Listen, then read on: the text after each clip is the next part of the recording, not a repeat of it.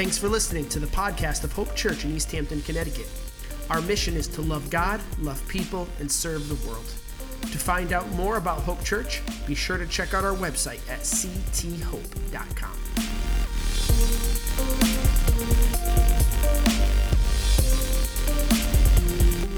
Awesome, awesome. Uh, let's give it up for the band this morning. Just do a great job for us. So I'm just going to ask you to bear with me today. I've been a little under the weather. Don't worry. I've tested twice for COVID. It is negative. It's just allergies or something. I'm not really sure. Um, so if I'm going to my water bottle or if I seem to choke, that's all it is. I'm fine. Um, so, what you probably want to do today is take some notes. And if you have a, you know, a, a, phone or something, if you don't have a pen and a paper, you might want to do that for this series. Again, all of our notes are found online as well. So, if you're watching there, you can go there and you can always go there through the week. Um, as well as we start a new series today called How to Deal with Difficult People. So, I know what you're thinking already. Let me try to guess. Here's, here's, here's what you might be thinking right now Tom, this is perfect. because I've got some difficult people in my life, and they need to be here for this. Yep.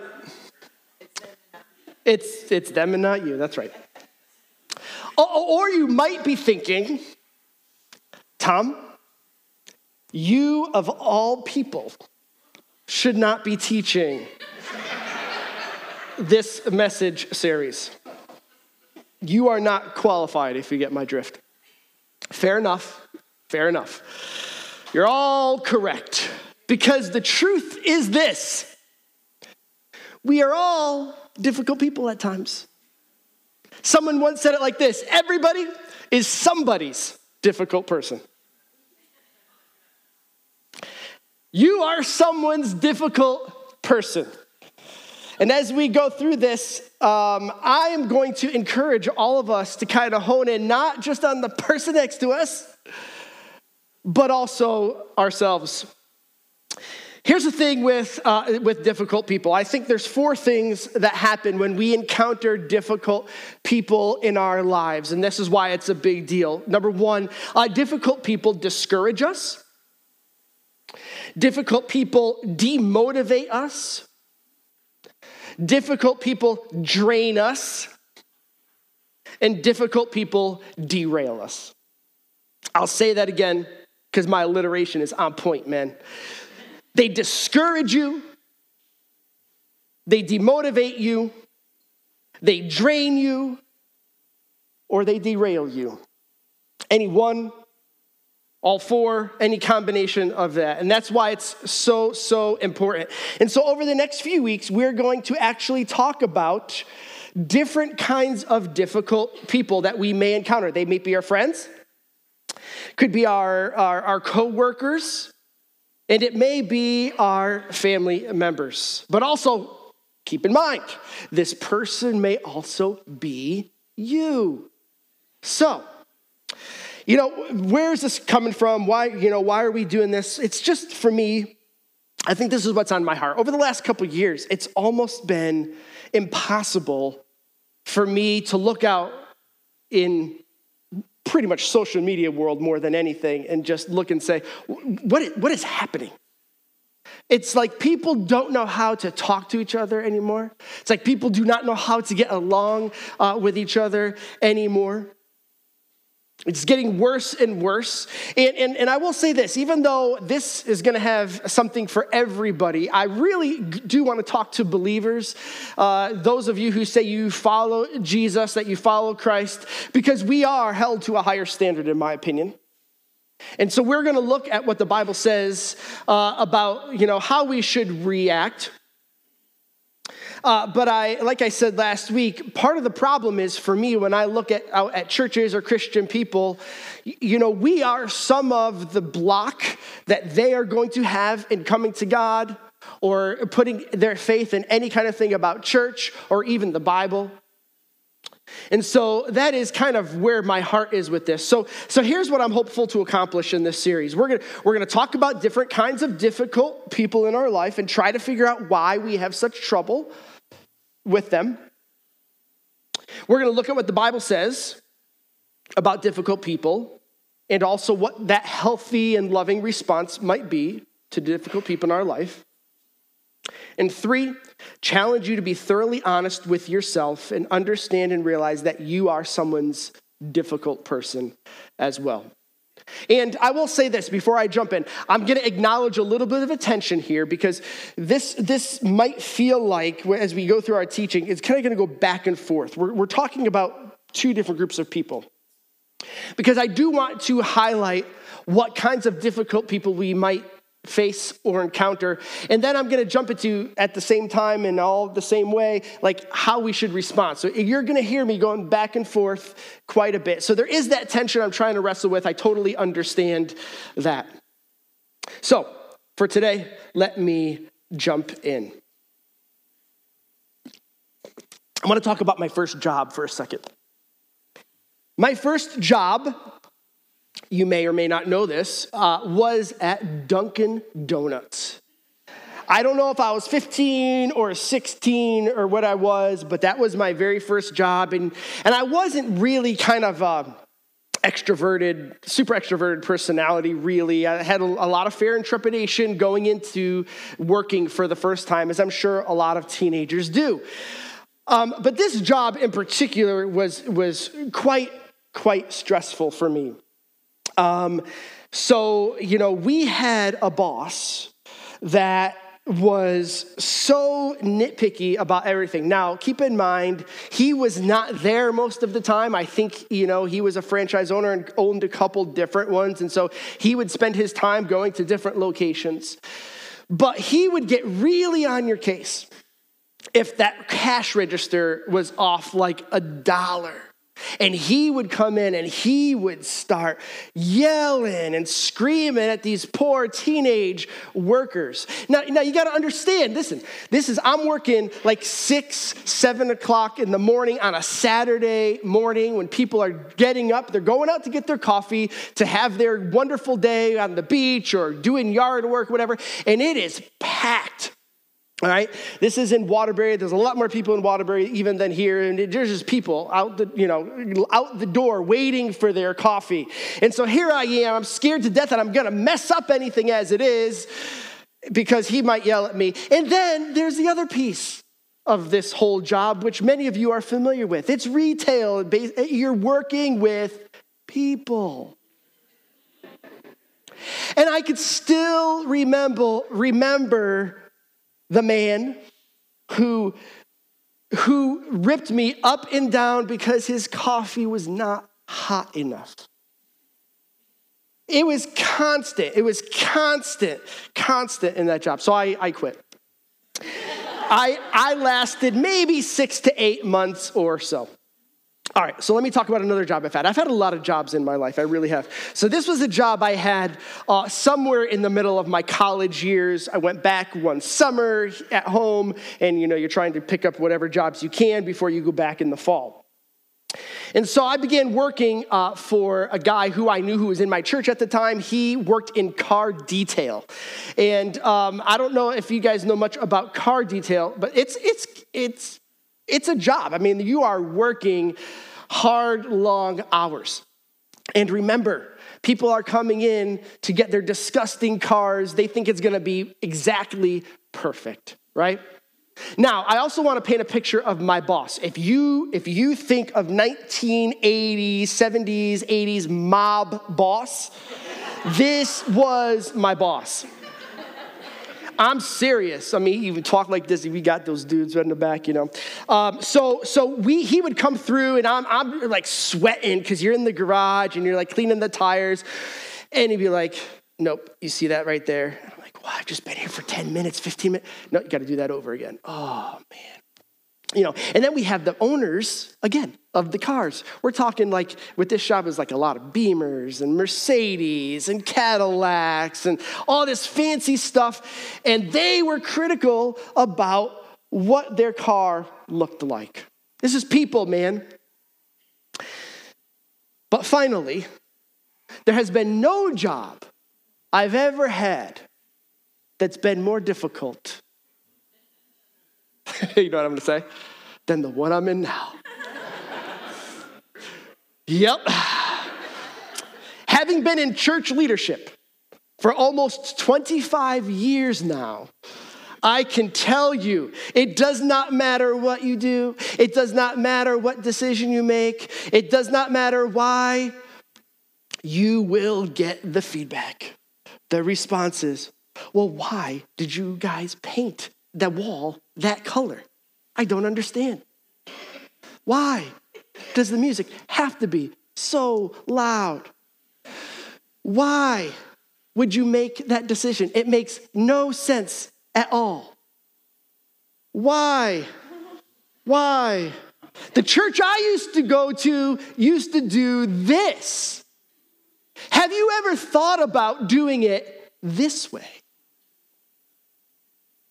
If you haven't figured out yet the difficult person that I want to talk about for a little bit today, I'm calling today the critic.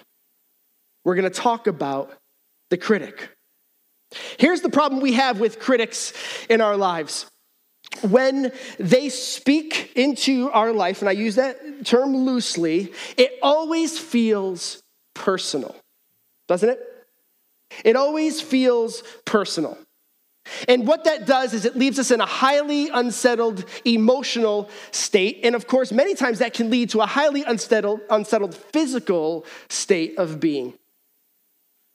And then we get to the whole mental piece and these feelings of inadequacy.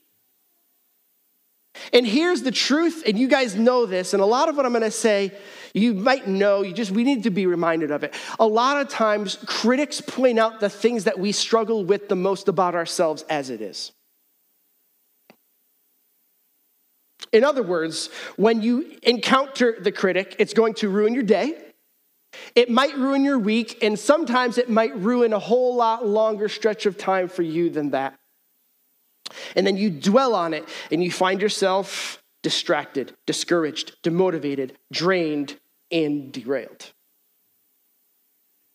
Now, maybe some of you have a thicker skin, could handle some more of that, totally get that. Maybe some of you have life experience that allows you to kind of move on from that, totally understand that. Maybe by personality, you're capable of handling other types of criticism, totally get that. But let me tell you, I would say it still affects you in some way, shape, or form in maybe ways you don't even know. It's possible it's subconsciously leading to behaviors that are destructive and not so healthy for you. It could be something as simple, it might lead to overeating. It might lead to avoiding social um, uh, gatherings because you just don't want to deal.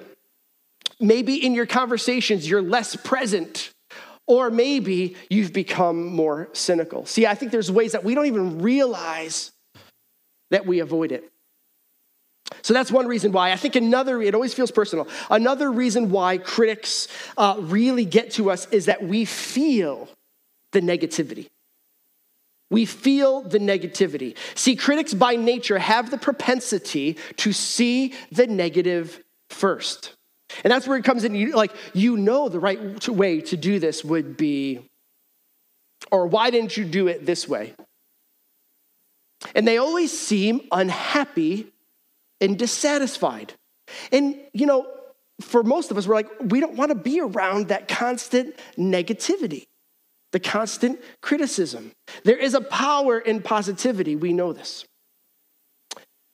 And finally, um, like I just said it, they can never see the positive. And finally, another problem we have is that their words always feel judgmental always feels judgmental, even if they don't mean it that way. The tone feels condescending.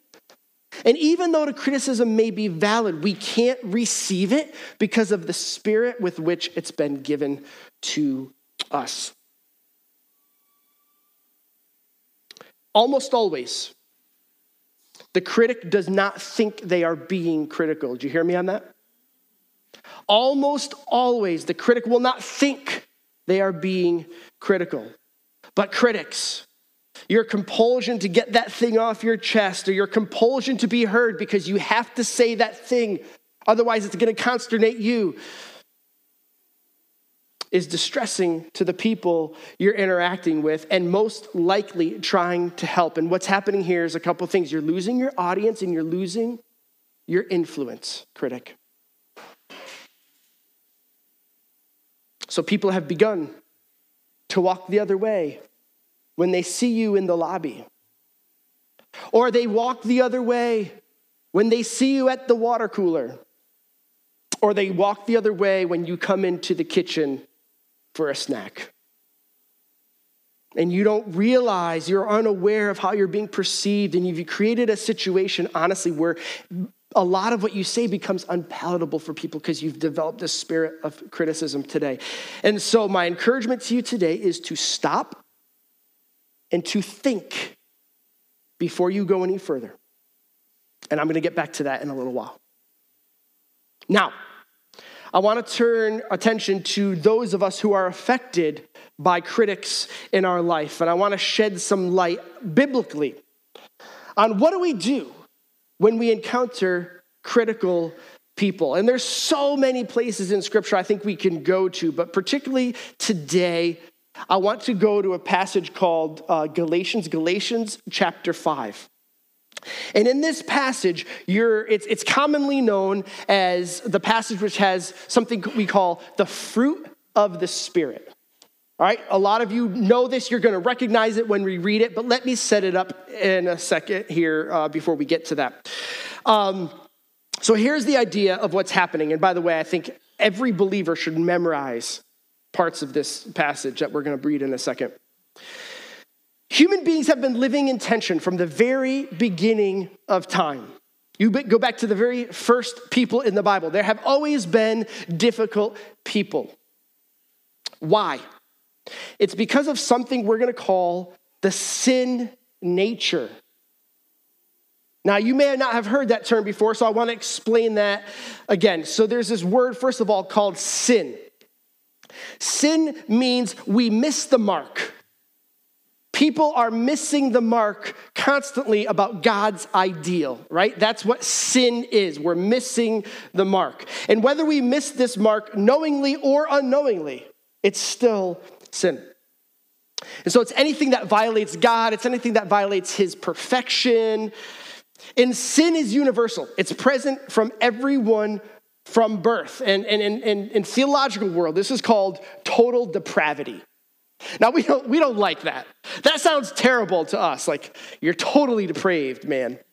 It does. It sounds it sounds awful, but it's just a descriptive term of saying whenever we are faced Whenever we are faced with the decision to go God's way or go our way, because we are totally depraved, we are almost always going to choose our way.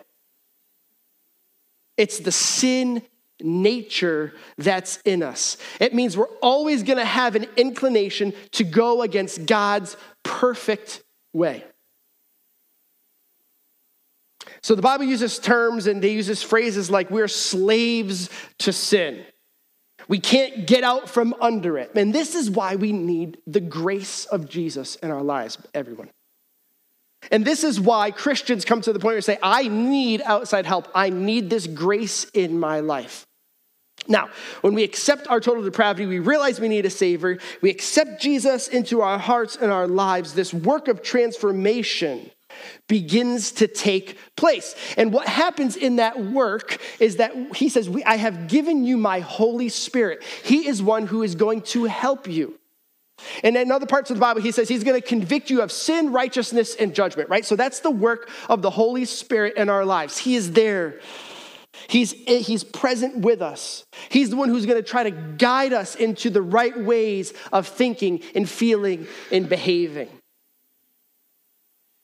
And so this is the setup for Galatians chapter 5, which I want to read together with you right now. It's going to be on the screen, so listen as we read through this. Galatians chapter 5, beginning in verse 14. says the whole law can be summed up in this one command love your neighbor as yourself. And I could probably stop right there, and that would be like the whole message today. But I'm going to go on because we're going to get under all that. If you're always biting and devouring one another, watch out. Beware of destroying one another. So I say, let the Holy Spirit, there it is, guide your lives. And then you won't be doing what your sinful nature, there's our word, craves. The sinful nature wants to do evil, which is just the opposite of what the Spirit wants. And the Spirit gives us desires that are the opposite of what the sinful nature desires. And these two forces are constantly fighting each other, so you are not free to carry out your good intentions. When you are directed by the Spirit, you're not under obligation to the law of Moses. But when you follow the desires of your sinful nature, the results are very clear sexual immorality, impurity, lustful pleasures, idolatry, sorcery, hostility, quarreling, jealousy, outbursts of anger, selfish ambition, dissension, division, envy, drunkenness, wild parties, and other sins like these. I'm gonna stop right there for a second just to appreciate that list. Because people, you know, outside the church will think this is everything we talk about every single week. We, we don't like this list, man. What it's doing is highlighting, though, kind of left to ourselves, this is where we end up. But let's keep reading because there's more parts of this passage that are better. But the Holy Spirit produces this kind of fruit in our lives. Here's the list love, joy, peace, patience, kindness, goodness, faith, faithfulness, gentleness, and self control. There is no law against these things. And those who belong to Christ Jesus have nailed the passions and desires of their sinful nature to his cross and crucified him there. Let me stop again and appreciate that part. That's what we've celebrated over the last couple weeks that we do not have to live in bondage to that anymore. Do you hear me on that, people? We can nail those to the cross, leave them behind, and move forward in our efforts to, to live according to the Spirit. And since we live by the Spirit now, let us follow the Spirit's leading in every part of our lives. So let us not be conceited or provoke one another or be jealous of one another. Sounds idealistic, doesn't it? It is. We're never going to be fully all of these things. We are going to have to work at this until the day we die. So, when we think about the critic, let, us let's, let's think about a couple things. First of all, criticism is almost always revealed through words that are spoken to us. And as we go through this series, I think there's going to be there's going to be two ways as we look at difficult people. It's ever it's going to be revealed. The difficulty is going to be revealed through their words or through their actions. And today, and probably next week too, we're going to look at certain words. So I want to talk about the importance of our words. Again, I'm kind of doing a pause, kind of doing a sidebar here because I think this is important even for the rest of the series. I want to talk about words for a second. In Luke chapter 6, Jesus is giving a, a, sermon. It's kind of one of his more famous ones, simply for the fact of this is the one where he says, Don't judge other people. And people really like to quote that for whatever their reason is. Don't judge, don't judge me. So that's one of his famous ones. He, he's talking, a significant portion of this sermon, if you look at it, is how you deal with difficult people, honestly. He talks about loving your enemies. He talks about being careful about judging others, particularly when we have the same kind of struggles and we don't even realize it. You know, it's that whole like, you're worried about the speck in someone's eye when you have a big, huge log in your own. And so then he goes on and compares those who are trying to do good and those who are trying to do evil. And this is what he says in Luke chapter 6, verse 45. He says, What you say flows out of what is in your heart. What you say flows from what is in your heart. In other words, the kinds of things we have stored in our heart will come out in our words. Really quickly, it reminds me of uh, the illustration that came to my mind with this was a couple weeks ago. Um, I turned on, remember we had like the one day that was like 75 degrees and awesome, and now we're back to 45. But that one day that it was 75 degrees and awesome, like I wanted to turn my air conditioner on. And so as soon as I turned my air conditioner on, I realized something was wrong because I got that smell. You know what I'm, gonna, you know what I'm talking about? I knew immediately that there had been mice that got into my car and got in that airway. And so, sure enough, I go, I open up where the cabin air filter is in my car, and it is packed, jam packed with, with stuff and mice stuff, right? So, uh, you know, they had eaten through that filter. I went to Napa, I got a new filter, and I'm running that thing so that the smell comes out. But that's kind of the idea that it reminded me of. It's like, you know, if there's a whole bunch of crap, there's a whole bunch of junk in there, what's gonna come through that filter we're going to smell it, right? We're going to notice it. And that's what Jesus is saying about our words and about our heart. And so for the critic, here's where I'm going to come back where I said stop and think. I want you to stop and ask the heart questions. Do you hear me on that? Stop and ask the heart questions, and we're going to do it through an acrostic. This is not this is not um, original to me. I saw this somewhere and I liked it. And so here's what you're going to do: you're going to stop and you're going to think. And so here's the acrostic. First of all, if, is what you're about to say true? Again, I, I could talk forever. I'm just, I'm not going to go quick through this.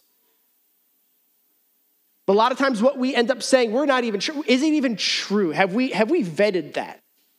Number two, is it helpful? Number three, is it inspiring? Or a better word I think here, is it motivating? But it messes the acrostic up. So but is it inspiring? And is it necessary? And K, is it kind? Is it true, helpful, inspiring, necessary, or kind? In other words, is your feedback going to be constructive or is it going to be destructive? And then I want you to ask yourself do I need to say anything at all?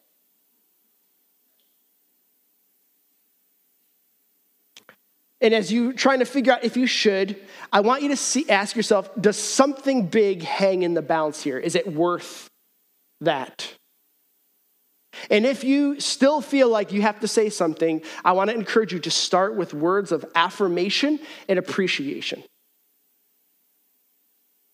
Let's look at a couple verses as we think about our words, as we think about even your own self. Am I being critical? Ephesians 4:29 says this, don't use foul or abusive language. Let everything you say be good and helpful that so your words will be an encouragement to those who hear them. And so why is this important? Why is this important? What is at stake if we are not in our hearts trying to be helpful and encouraging in the words that we give to people? Proverbs 18, 19, I believe, tells us. In Proverbs, by the way, you're going to hear us talk about Proverbs a lot because Proverbs is a wealth of wisdom. I cannot say that enough. If you have homework this week, it's go and read Proverbs.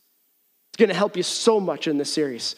Proverbs 18, 19 says, An offended friend is harder to win back than a fortified city.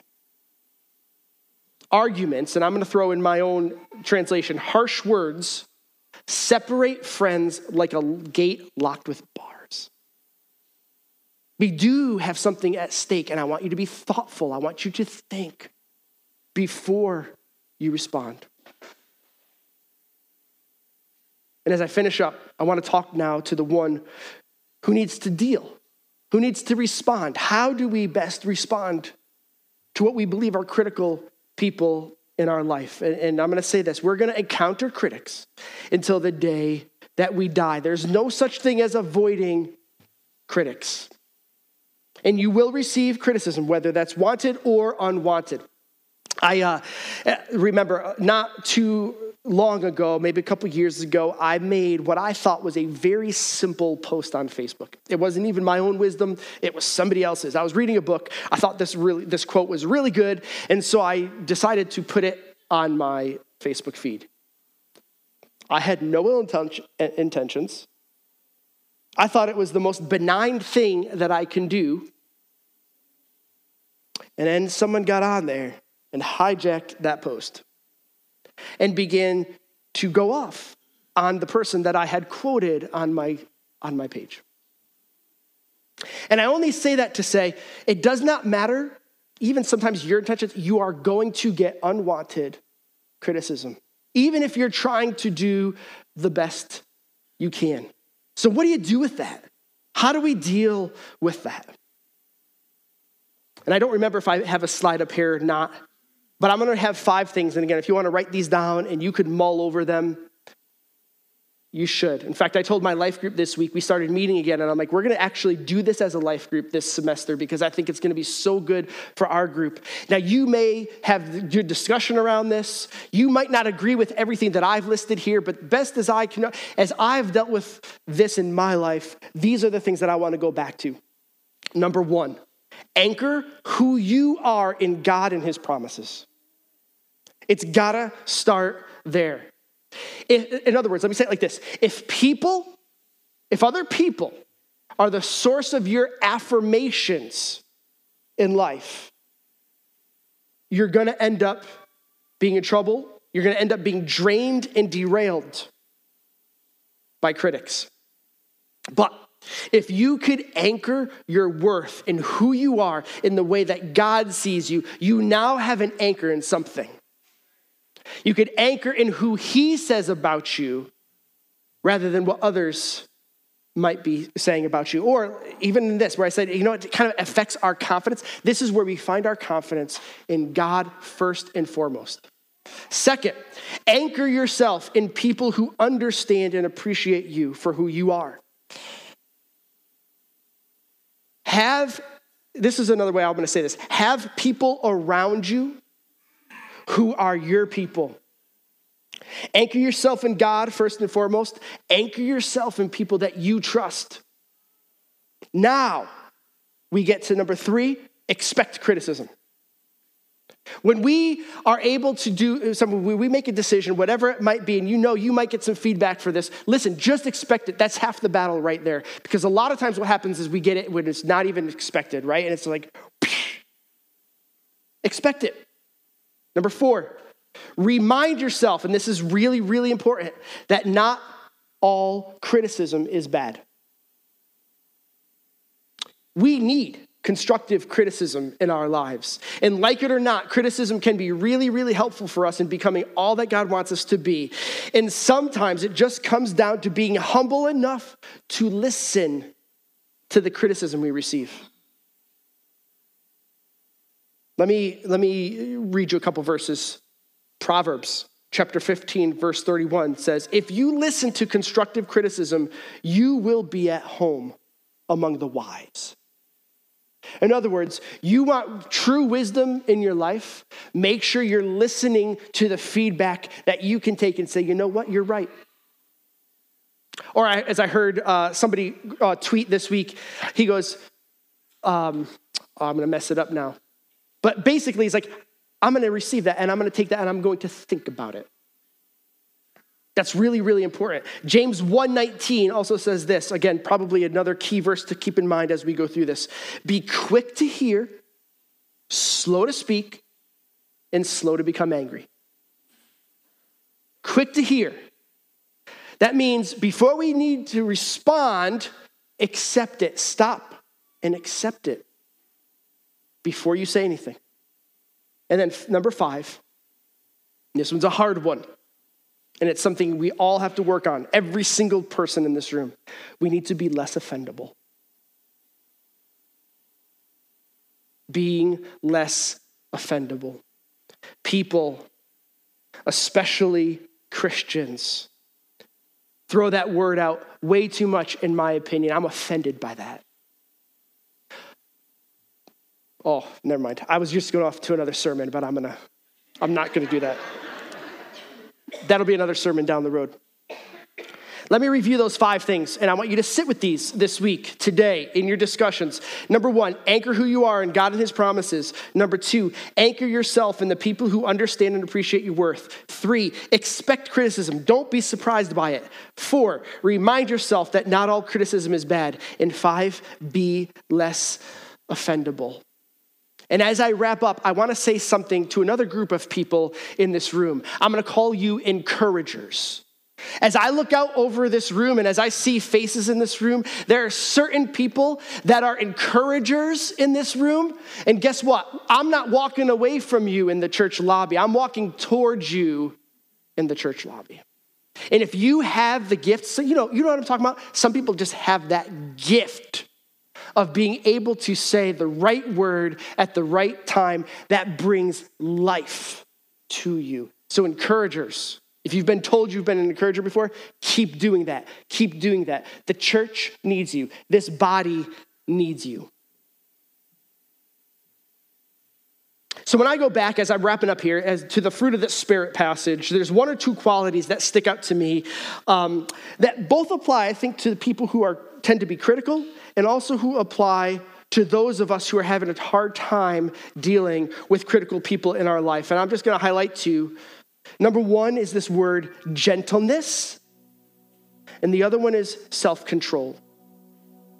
Gentleness in self control. If you read through the book of Proverbs, and actually, if you read through more in that passage in Galatians chapter 5 and into Galatians chapter 6, that word gentleness is used over and over and over again. And then self control, for me, this really comes down to, you know what? Two things. The, the one who's about to say something that might come off as critical needs to be putting that through their filter. And then the person receiving that also needs to put it through the filter of being slow to slow to speak, quick to hear. Proverbs 15:1 says a gentle answer deflects anger, but harsh words make tempers flare. Said another way, gentle responses deflect anger, but harshness makes people defensive and upset. Galatians 6:1. This is right after that big long passage I read before. It says, "Brothers and sisters, if another believer is overcome by a sin, you who are godly should gently and humbly help that person back onto the right path. And be careful you don't fall into the same temptation yourself." In Proverbs 15:23, everyone enjoys a fitting reply. It is wonderful to say the right thing at the right time. So, for the critic, stop and think. Here's the takeaways stop and think. Is it true? Is it helpful? Is it inspiring? Is it necessary? And is it kind? And for those affected by criticism in our life, I want you to stop and drop. Stop and drop anchor. Stop and drop anchor in who God says you are in the people around you. Open your heart to constructive criticism. Be humble enough to do that. I've given you a lot to think about this week. And I hope as we go forward, that we could start to implement this in our life, that we know how best to deal with people who are difficult in the way that God says this is the most loving thing that you can do. Because guess what? I love all people. And you might be this for someone else. So be careful. Be careful. Let's pray. Dear God, I thank you for your wisdom. I thank you for the life that you give.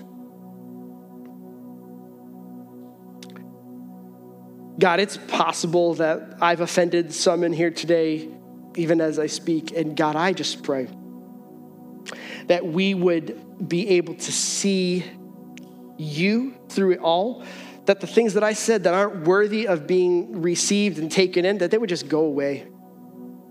We need to remember that. But God, if, if we have been touched in our spirit, the Holy Spirit working in us to convict us of, of things in our life, whether we're, whether we're being critical or whether we're not open to criticism, God, I pray that you would reveal that.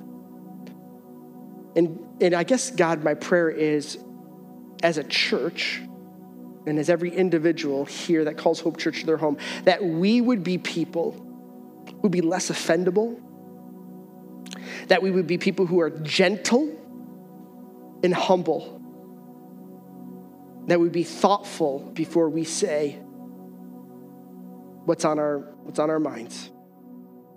We love you. In Jesus' name.